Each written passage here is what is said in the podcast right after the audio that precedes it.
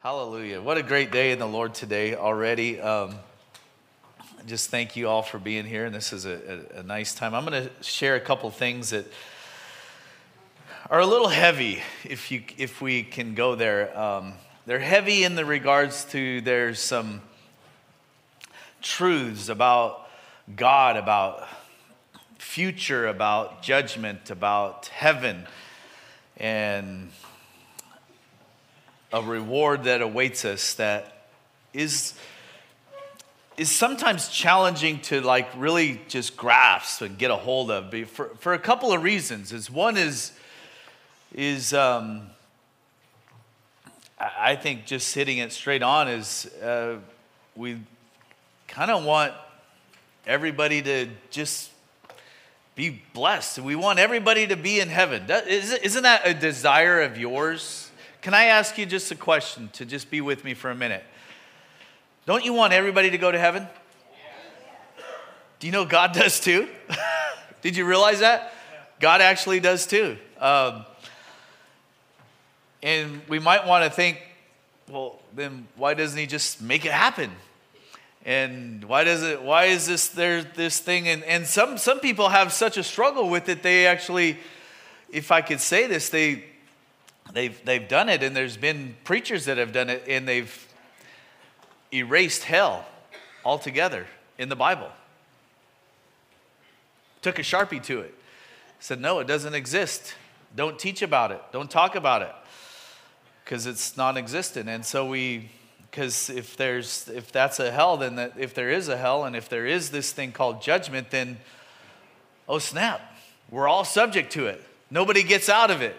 Hello, and and that there's these are truths that I believe that sometimes they're hard to grapple with, but I think we must. And and I so this is one I, and I shared it last week that it, it's a it's a subject matter that's been really pressing in my spirit for a long time, actually, a long time. Um, I, I, think I said about a year, but it's been years, actually, this, this subject matter.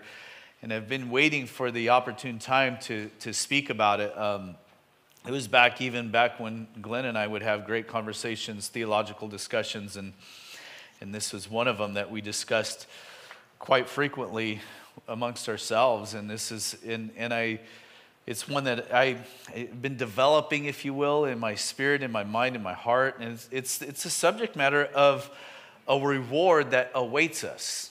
A reward that awaits us. And it's when, I, when you stop and really like just take a look at the teachings of Jesus. And, and a lot of Paul's teachings are, are honestly, they're explanations of Jesus' teachings. Uh, remember Paul, when he first got knocked off his horse, uh, he went away to the wilderness for three years. He went away um, and just spent time with Jesus, all alone, just he and Jesus in the woods. I mean, I, I, I, uh, uh that's pretty darn cool. And so, a lot of the stuff that Paul, he's just really explaining and he's elaborating and defining the teachings of Jesus. And and so when we read Paul, you can, you can really say, and you come to this conclusion, that you're, you're hearing from Jesus also. Paul's he's written a good chunk of the New Testament. You guys realize that, right? So that's a good thing. So basically, you're hearing the words of God. When you read the Bible, what are you listening to? What are you hearing? God's word, right? So, so it's not that, not that uh, complicated. That wasn't a, a deep formula. It's very simple. So I titled this message, Who Wants to Be Judged? Anybody in the room? Why not? why, why not?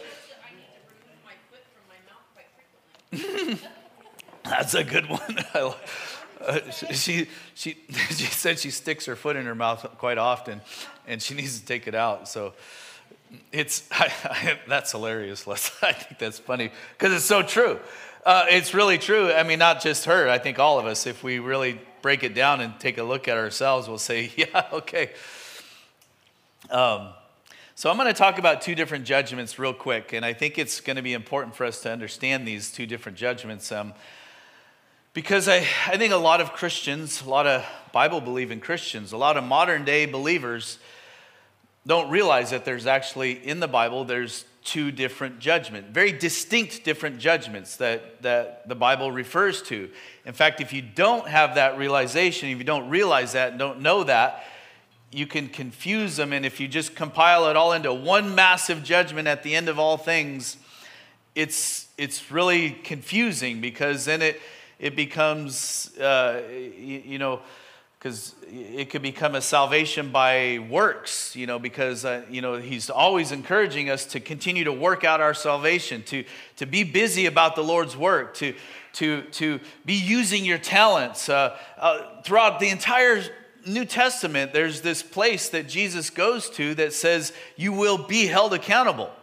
You will face judgment. You will, you will stand before the throne of God and, and, and, and you'll be held accountable for every even, even careless word you speak. Like, well, wait a second. What's that all about? I mean, I thought that we were saved by grace and not by works, so that no one can boast, but we're saved by grace through faith. Hello? So, so there's obviously two different things he's talking about. You guys with me? Okay, good. I, I need you to be with me because, and I even got a nice little chart. Uh, well, first, I'm going to just, uh, Michael, can you pop that up? Because there's two judgments. Just going to um, refer to them both. One is the great white throne judgment, and the other is the judgment seat of Christ. Oh, good. It came up pretty well. Good. I found this chart and I thought, oh, this is pretty good. This is pretty much where we're at as a church, as believers in this room. I, at least most of us, um, I hope.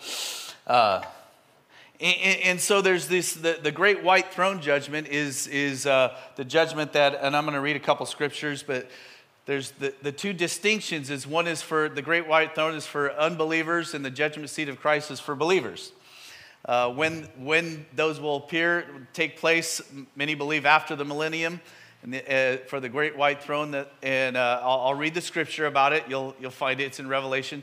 Uh, and the judgment seat of Christ is after the rapture, but before the marriage supper of the Lamb, that, which is pretty cool.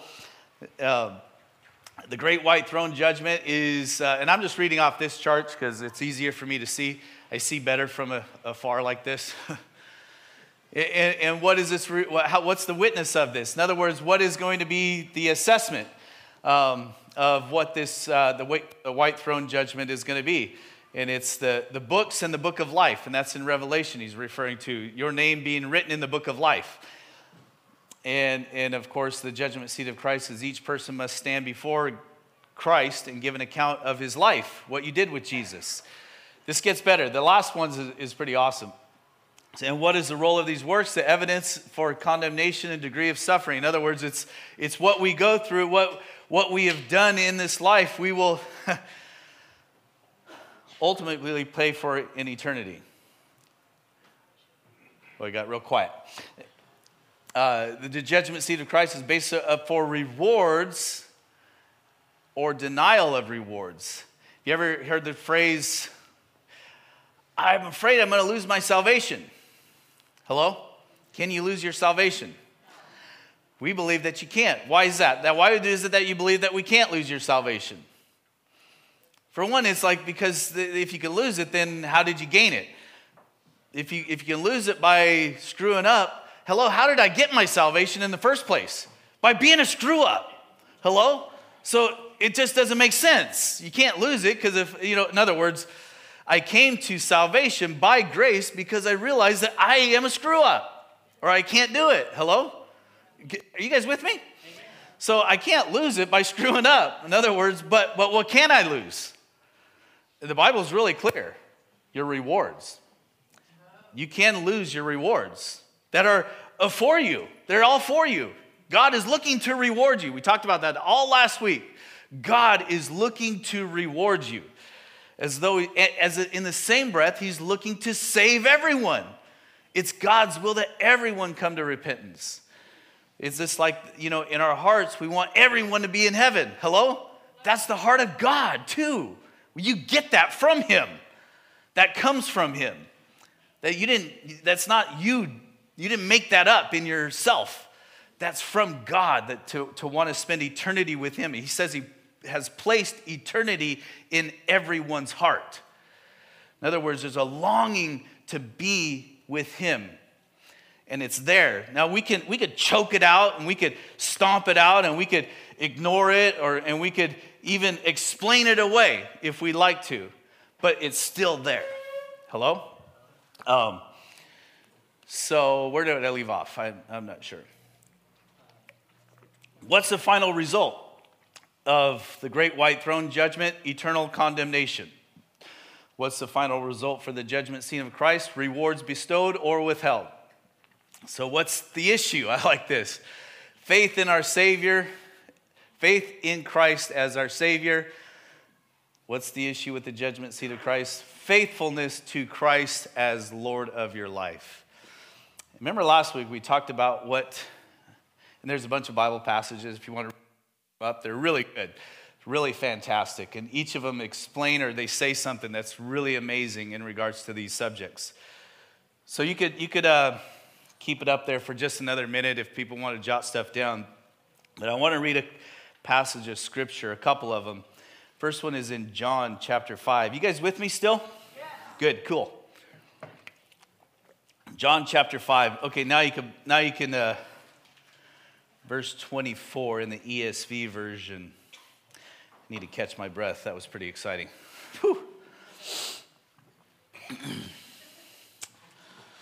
John chapter 5, verse 24 says, Truly, truly, this is Jesus speaking. I say to you, whoever hears my words and believes him who sent me has eternal life. Do you see Jesus is connecting he is sent by God the Father to bring life. And if you believe in me, you hear my words and believe me, believe him and believe him who sent me, then you have eternal life. He does not come into judgment, but has passed from death to life. Hallelujah.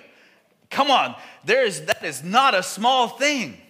In fact, it's such a big thing that the Bible tells us that the entire heavenly realm, all of heaven's angels celebrate and rejoice and party when just one soul comes to repentance, when one person says yes to the saving grace of Jesus Christ, to the Jesus offer of salvation. And, and he said that the entire heavenly population rejoices, celebrates, has a party over each one. That's awesome because it's not a small thing, it's a big thing. Amen? Come on. And it, it ought to be a big thing to us, not just a, a, a subtle prayer. It's like, oh, yeah, I said yes to Jesus when I was, you know, 10 or 12 or 3 or 18 or, or maybe not yet. How, what'd you say? 48? Hallelujah. That's right. Wow. But hey, never too late. Never too late. Amen. And that is so, so, so true. Just did a memorial for a 95 year old woman who passed. And at the last day on her deathbed in the hospital, she gave her life to Jesus. yeah, I was like, hallelujah. I mean, it was like, are you kidding me? That's awesome. I mean, she lived a good life. She was a good person and all this stuff, but never said yes to Jesus until the offer of, until the explanation from her granddaughter when she wrote her a letter and told her about, Grandma, you need to know Jesus. That's the only way in. It, it, it was more words than that, but it, she showed me the letter, shared it with me, and it was just really amazing. I was, I was so thrilled to do this memorial because it was like, wow, that is hallelujah. It's like, oh, there's something, there's a peace and a joy in, in eternity that, that, that, uh, that we're spending with her that I'm, I'm looking forward to. Never met her here on earth, but I look forward to meeting her there in eternity. So I'm going to go to this place, if you will, uh, real quick in Revelation chapter 20. Uh, this, is, this is where it's referring to the white throne judgment. So I think it's important for us to hear this and see this and understand this um, so that we don't fall into a, a delusional trap of, of um, thinking that love wins and everybody, and, and everybody wins in the end. And if we just simply, you know, do our best and, and uh, find, and, you know, as long as we seek after something.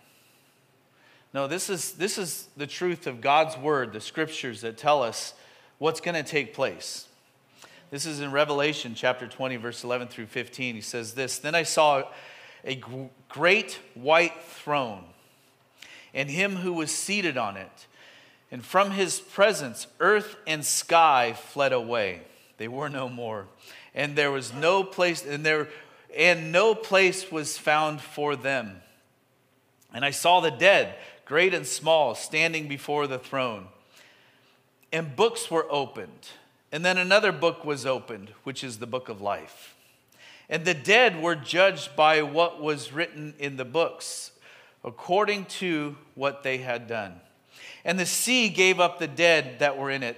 Death and Hades gave up the dead who were in them.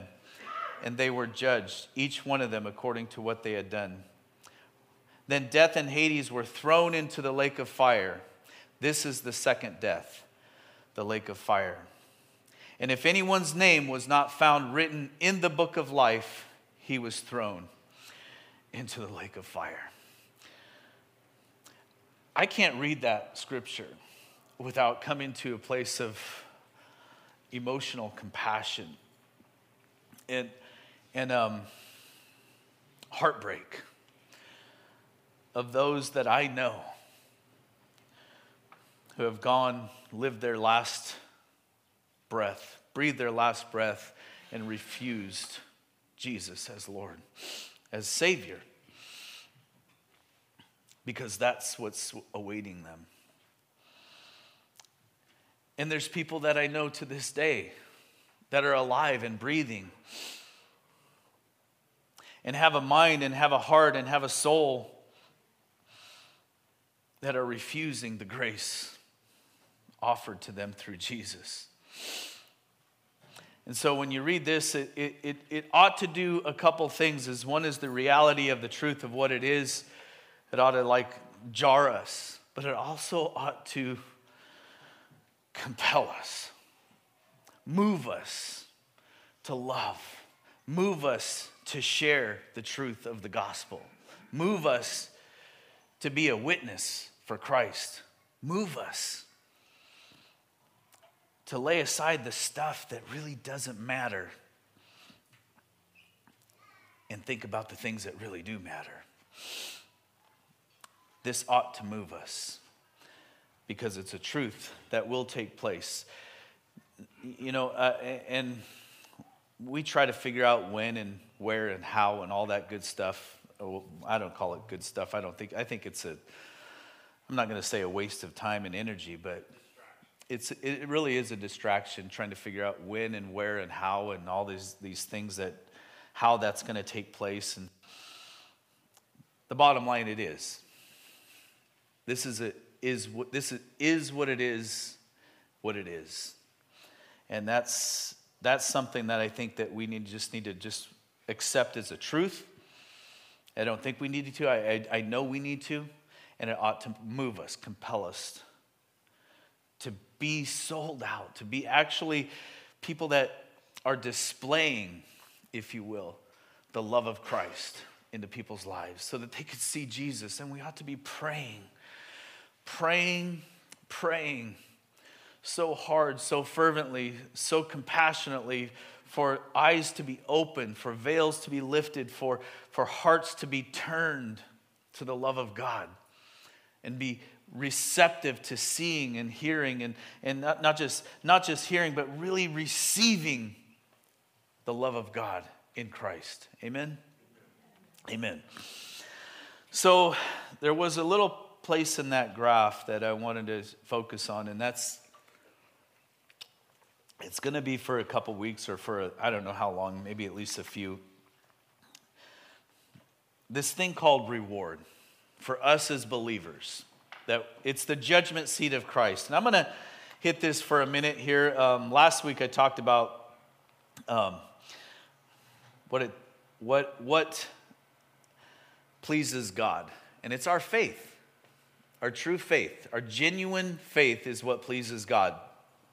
It's like a father that takes pleasure in a child that just trusts him. Amen?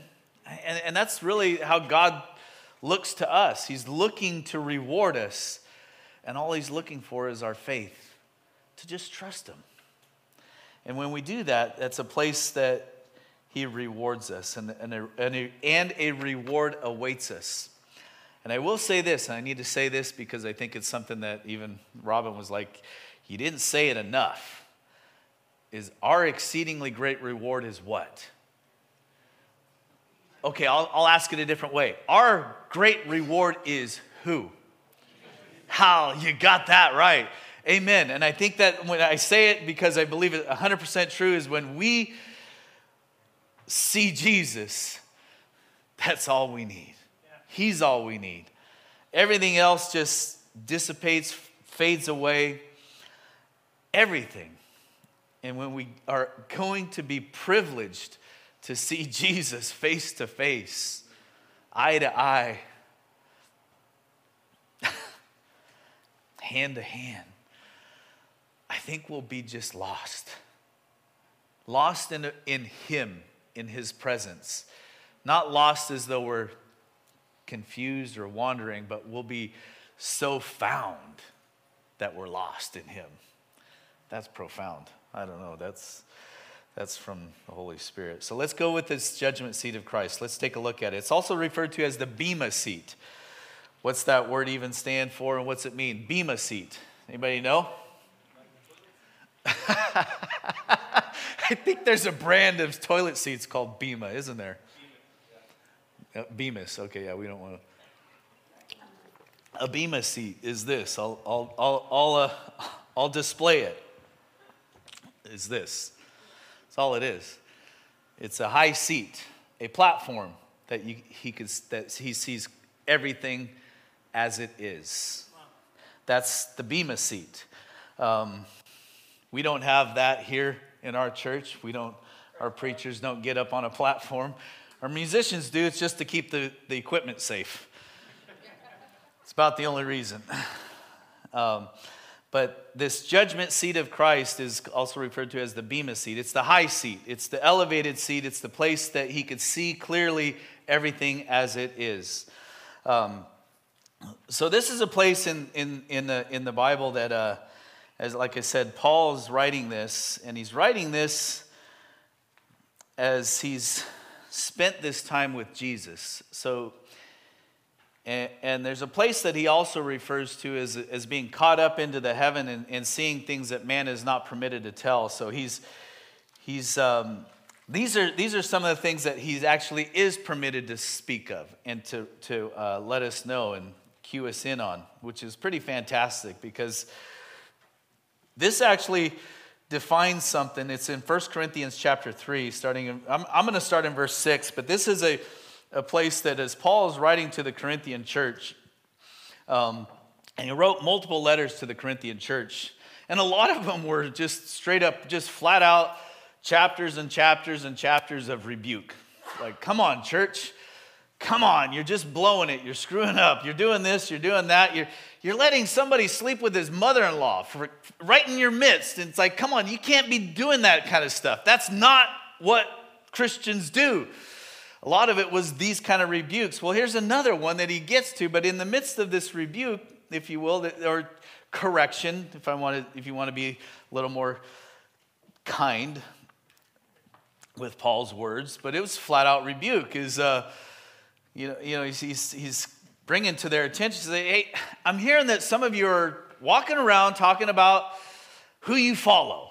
Some of you are saying, I follow Paul. Some of you are saying, I follow Apollos said, Come on, come on, people. Apollos and Paul are just, all we are are servants. We're just workers. We're, that's all we are. We plant, one plants a seed, one waters the seed. What, God's the one that makes it grow. That's all we are. We're just workers. We're workers in the field, we're, we're, we're builders of a building. It's God that makes it grow. In fact, he even says this about him. He says, I, I Paul, he says this. This is in the, in, in the first part of the chapter. You're just a bunch of babies. You're a bunch of babies. So I got to feed you with a bottle. So I'd rather give you some nice, good, chunky meat. I'd rather fire up the barbecue and feed you that. But instead, I got a bottle feed you still because you're acting like babies, infants, immature. It's an immature, and actually, he calls it, it's fleshly. It's fleshly to have this sort of perspective to say, I follow this person and I follow that person. Um, because who are you leaving out? God. You know, we, we are compelled to be God followers, not people followers. Um, and you know, Glenn was really good at that, at, and and it, but it still it still existed. How many of you struggled to to watch me take the place of Glenn's place because you followed Glenn? You realize that was a fleshly thing. That that struggle to to trust God speaking through me.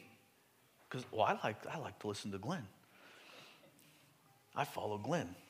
You can follow Eric. You, you young kids, you guys can follow Eric, and, and we'll follow Glenn. Glenn would have smacked you across the throat. Said, Grow up. Grow up. Don't be a baby. Anyway, I think that was from me. That might not have been from the Lord. And you guys know that Stephen is, is being raised up to, to take my place here. Hello, this isn't about me. If this is going to stop with me, then we're screwed. Yeah. Because it's not going to stop with me. The kingdom of God is not a, the dynasty of Eric. Hello? Yeah, that's funny because it's ridiculous. But we want to make it those things, and it's a tendency, it's a fleshly tendency.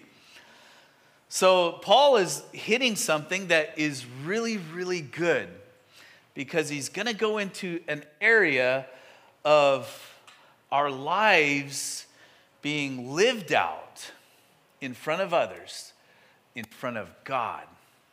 And we are to live them out spiritually with an intention to please God and not an intention to please man.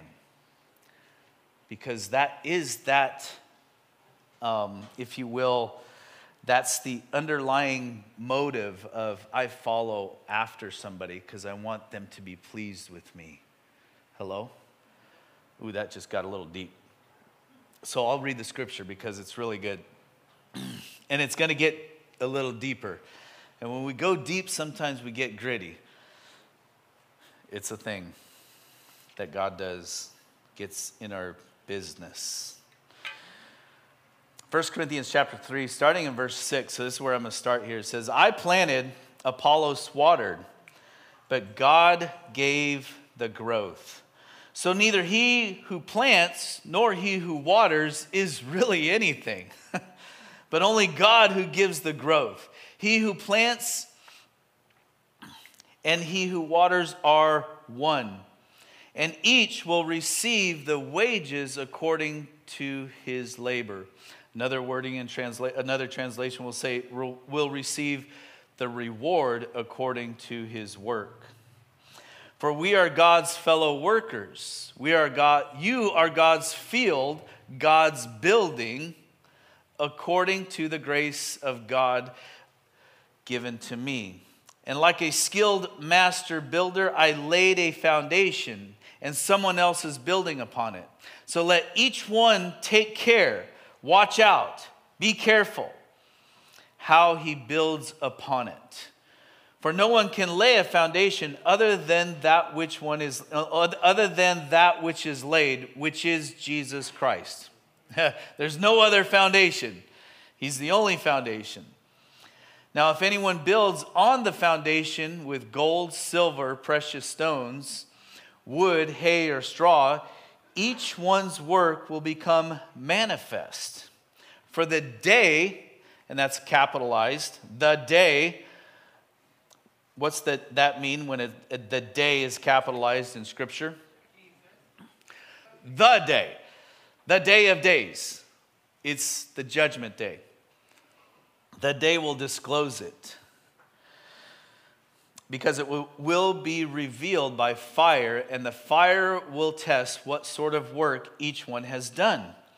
If the work that anyone has built on the foundation survives, he will receive a reward.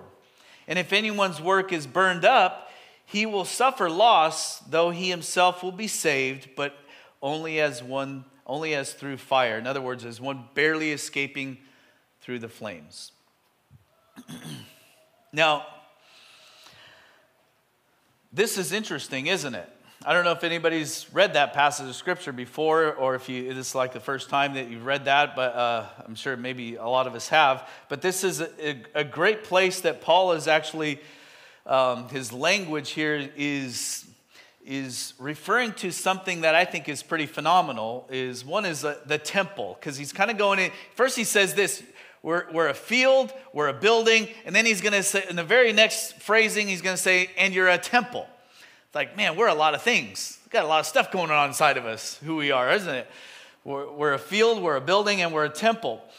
Because he's talking about this building of a temple. Now, Solomon's temple was glorious, absolutely amazing. And I think he's kind of getting this reference to Solomon's temple because and when you read it in like First Chronicles, when when uh, Solomon was building his temple, I don't know if you read like you got to read it in a modern day English uh, um, uh, translation that, that gives us clarity of like how it was built and, and actually the, the um, excessiveness of how it was built is really cool.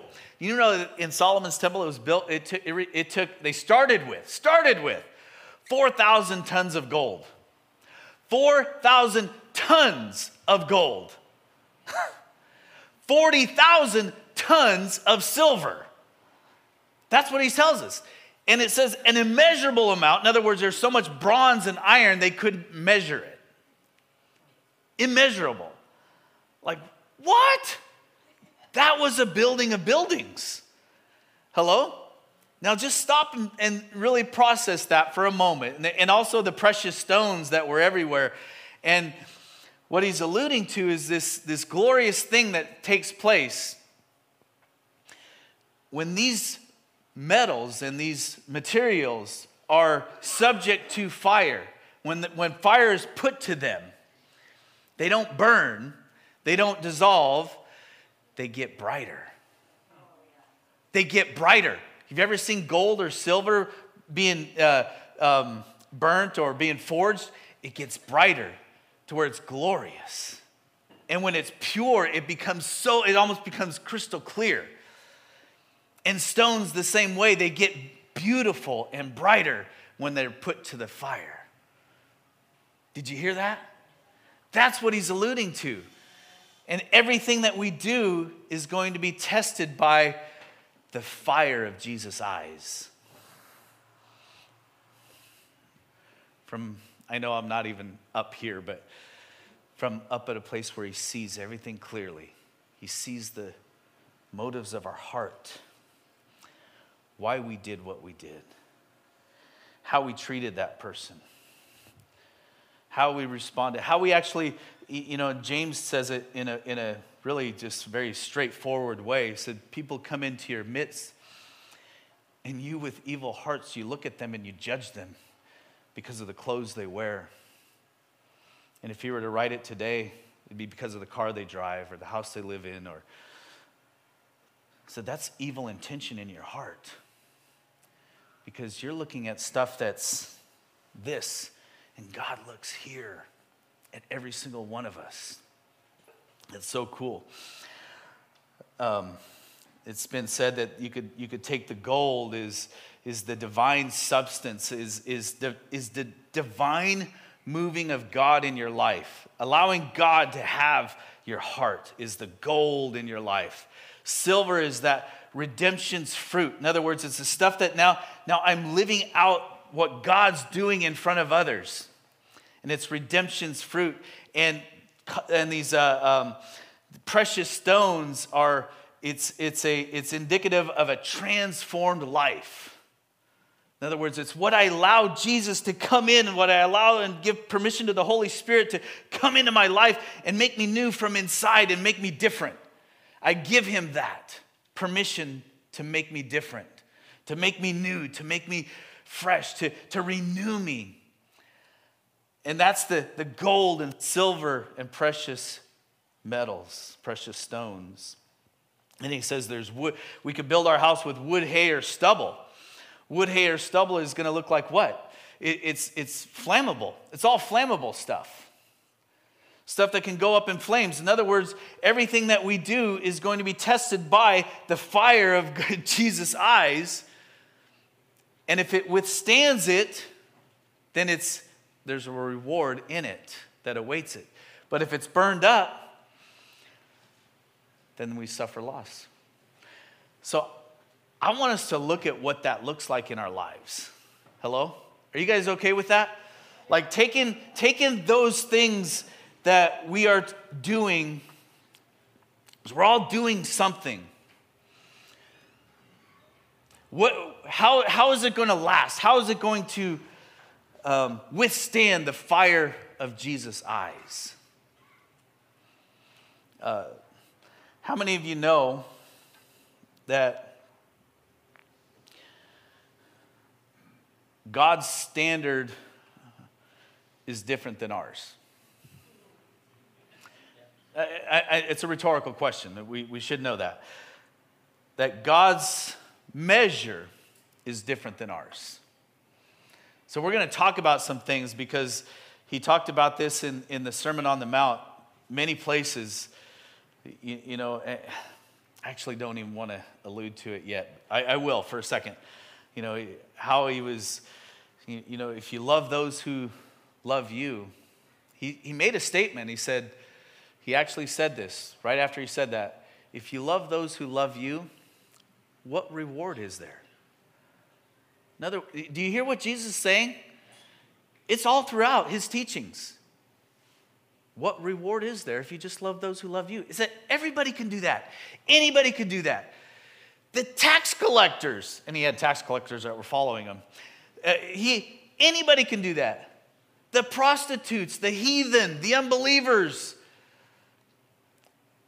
Anybody could do that. Love someone that loves you. But if you love the unlovable, the difficult, you have a great reward.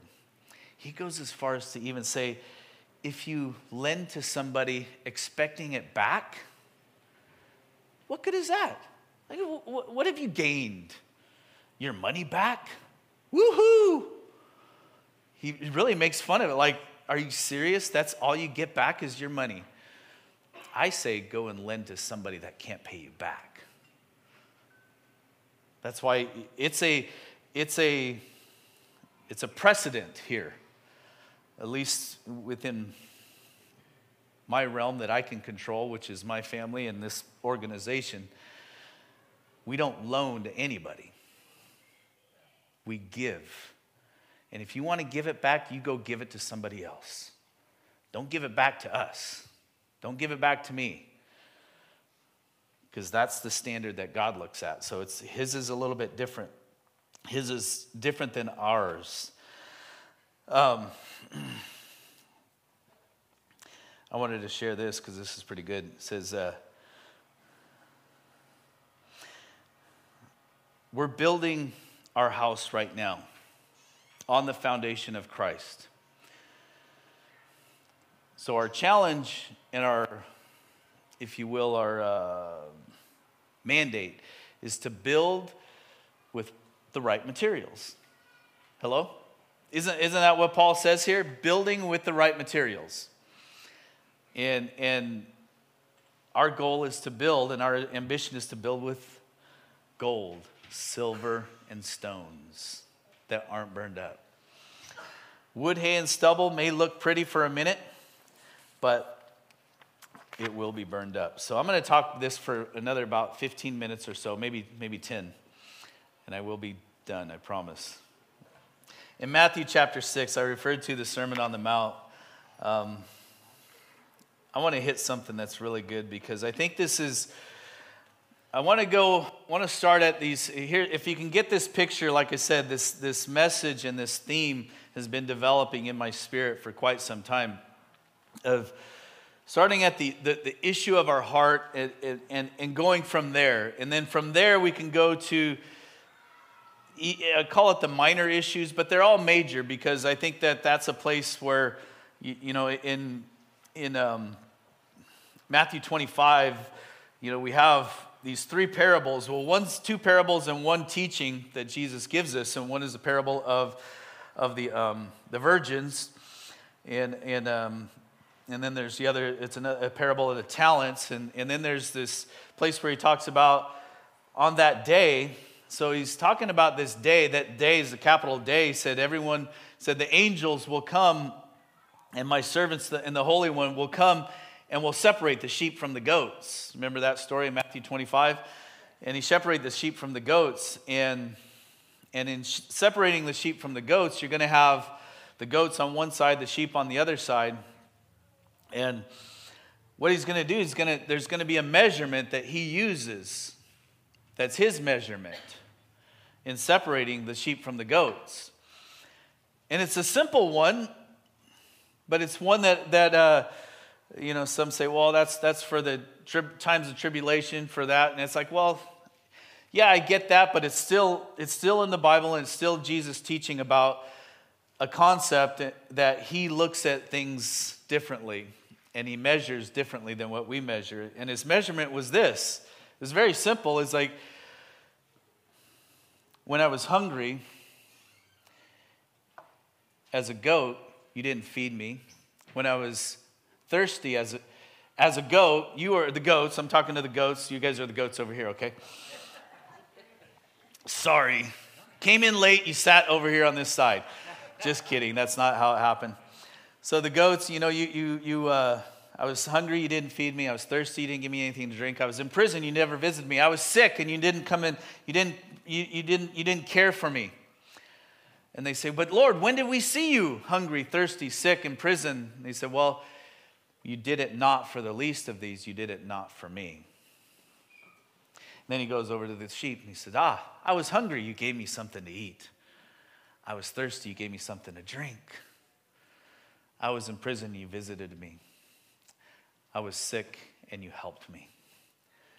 Well, and they, same, same response. When?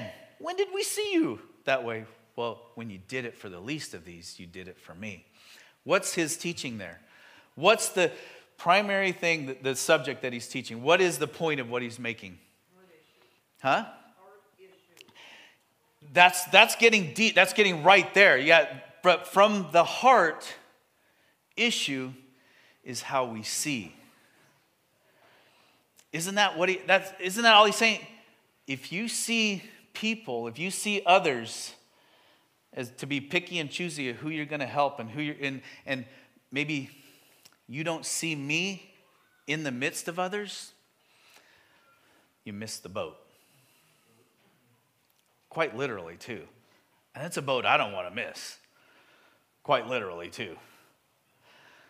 So it's real imperative that we live this life building our house, seeing as Jesus sees. Hello? They got really, really heavy, didn't it? Didn't it? Uh, but that's okay. You guys still with me? There's nobody dozing off. I can see that. I can see your eyes. In Matthew chapter 6, he says this in uh, just a few verses. It says, Watch out, watch out, beware, take heed. Be careful. Don't do your good deeds publicly to be admired by others, for you will lose the reward from your Father in heaven. When you give to someone in need, don't do it as the hypocrites do, blowing trumpets in the synagogues and streets to call attention to their acts of charity. That word hypocrite is um, nobody wants to be referred to as a hypocrite. Nobody. Uh,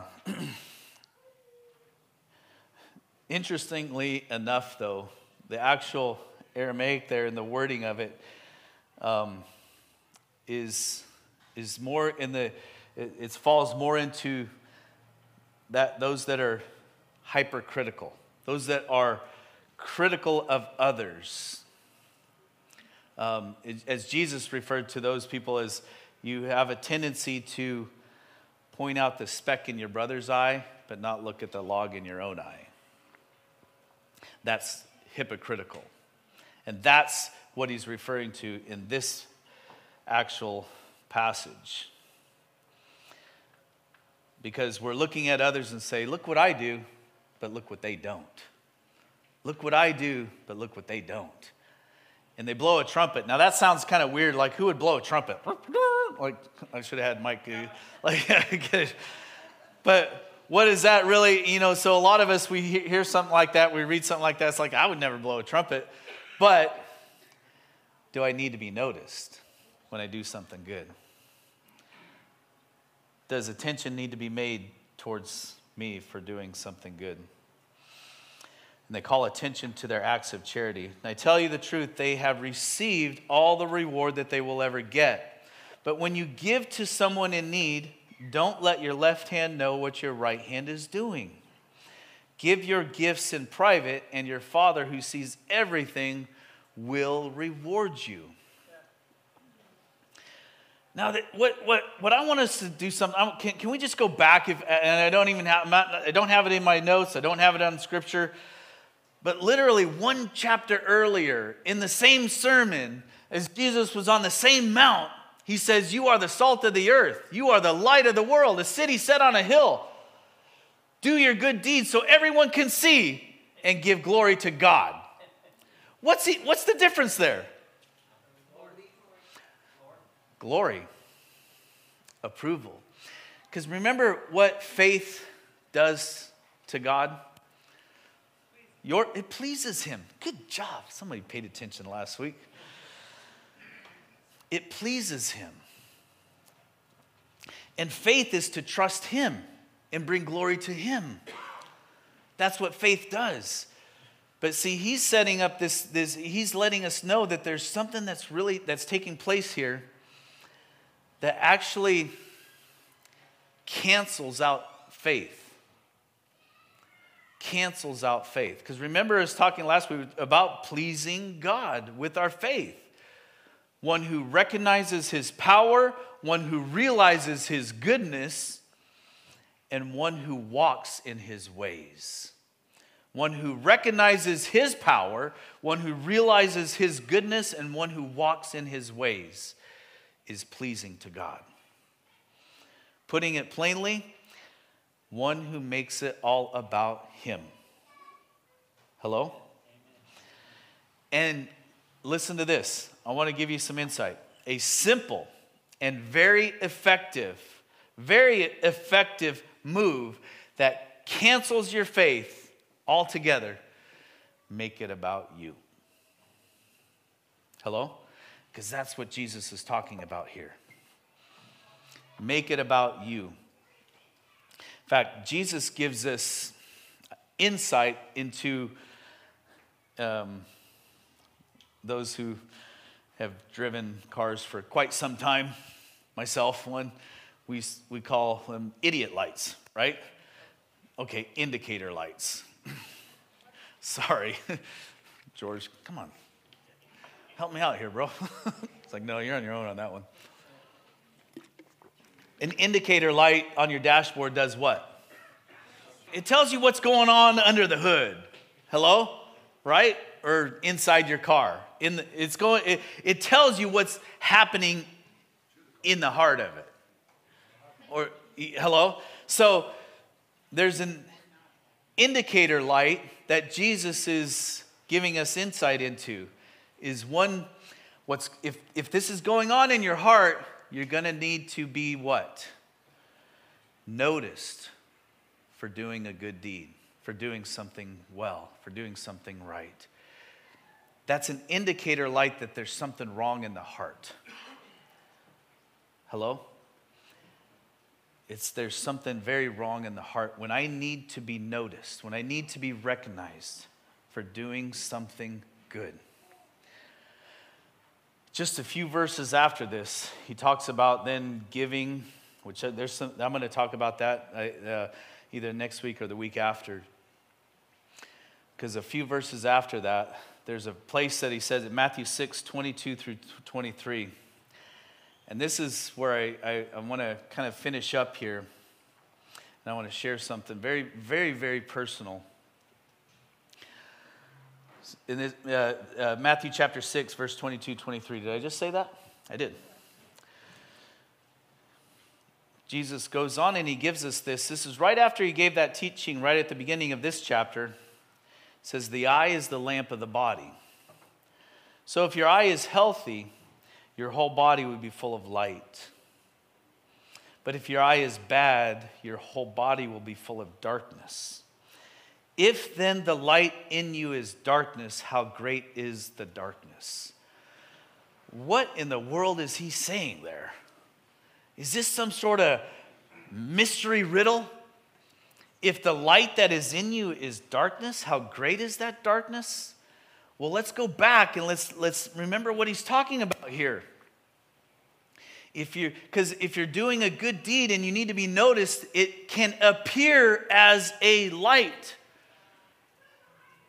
And it can be an illusion, a delusion of being a light.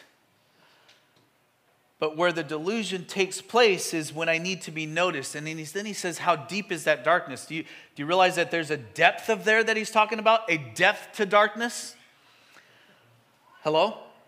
That's, he's, that's what he says. Jesus said that, not me. There's a depth to darkness that is an illusion to light or has an illusion of light. See, I think that there's when, when we need to be noticed, it's a slight darkness. But you know where it gets deeper? It's when we need to be needed.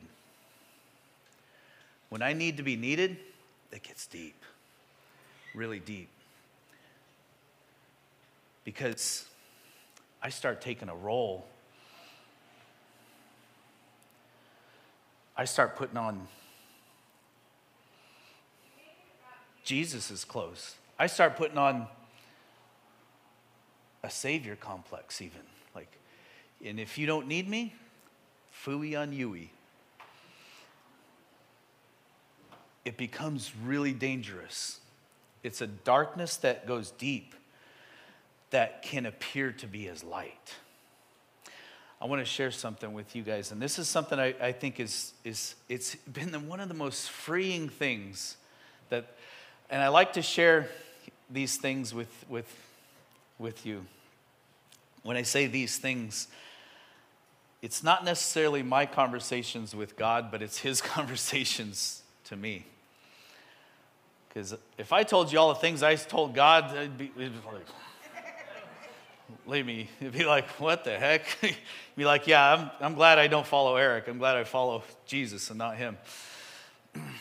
but when he speaks to me something that it's really clear and concise and very precise and, and almost surgical that in a way that is impactful for not just me and my life and but for futures futures of generations. And this was something that he it was super simple but i want to share it with you. And it was one of like i said one of the most freeing things that he shared with me. And you may be like well hello that's easy but I was grappling with this subject, I guess, in my heart somewhere, because he let me know something, a truth. And he said this. He said, Eric, you do realize that I don't need you. I was like, well, what? What? What? I can do the work through anybody who is willing I don't need you at all. Like, well, that kind of hurts. but what was freeing in that was the next phrase, which was, but I'm pleased to use you as you let me. And that was so freeing because it, it set me free to say, Oh God, I don't have to perform. I don't have to, I don't have to be a bunch of stuff. I don't have to try to figure it all out because you're going to do it. And if you do it through me, thank you, Lord. i am willing vessel. But if you want to do it through somebody else, have at it, please. And there was, it set me free to not have to be the guy. Hello? And it set me free to just be used as God sees fit. And I, I know that means something to a many here this morning, is a freedom to just simply be used as God sees fit. And that's a good thing, it's a freeing thing. And I want us to walk in that because when we walk in that, we're walking in His ways. When we fully are trusting Him and recognizing His power and realizing His goodness and making it all about Him and not about me, that's pleasing to Him. And when we please God, He uses us and He blesses us and He rewards us and He pours into us and He's looking to do that in each and every one of us. There's not anybody in this room right here, right now, that He is not looking to reward you for your faith. He's looking for it. He's searching in there. And He'll even, if you just give Him a crack, listen, a crack, a small opening, a small opening, He'll just, boom, He'll flood you with His goodness and He'll flood you with his power. That's all he needs is a crack, a small opening. So let's not cancel it out by making it about me. Amen? I know that's a simple concept, but it does require absolute humility. To take a position of humble surrender, to say, Jesus, it's all about you it's not about me. I know that's a cute saying, but it's one that we, if you got to hear it over and over in your heart and your head, let the Lord speak it. Amen. Let's pray. Father God, we thank you. We thank you that your mercy is new every morning. Your grace is so sufficient, it's completely covering of all of our failures, all of our mistakes, even the places that we have become even delusional about ourselves. Your grace still will work its way in and transform our hearts and make us like you. And we thank you, Jesus. Thank you, Jesus, that your love for us is everlasting that your payment for us on the cross, that your, your sacrifice was good enough. To where when I just simply just surrender to you, just say yes to your will. Your will in my life is all I desire. More of you, less of me. And in Jesus' name, Fill us with your spirit. Fill us, fulfill us to be your servants, to be your vessels, to be all that you've created us to be, designed us to be, empowered us to be, purposed us to be in you. In Jesus' precious name, amen.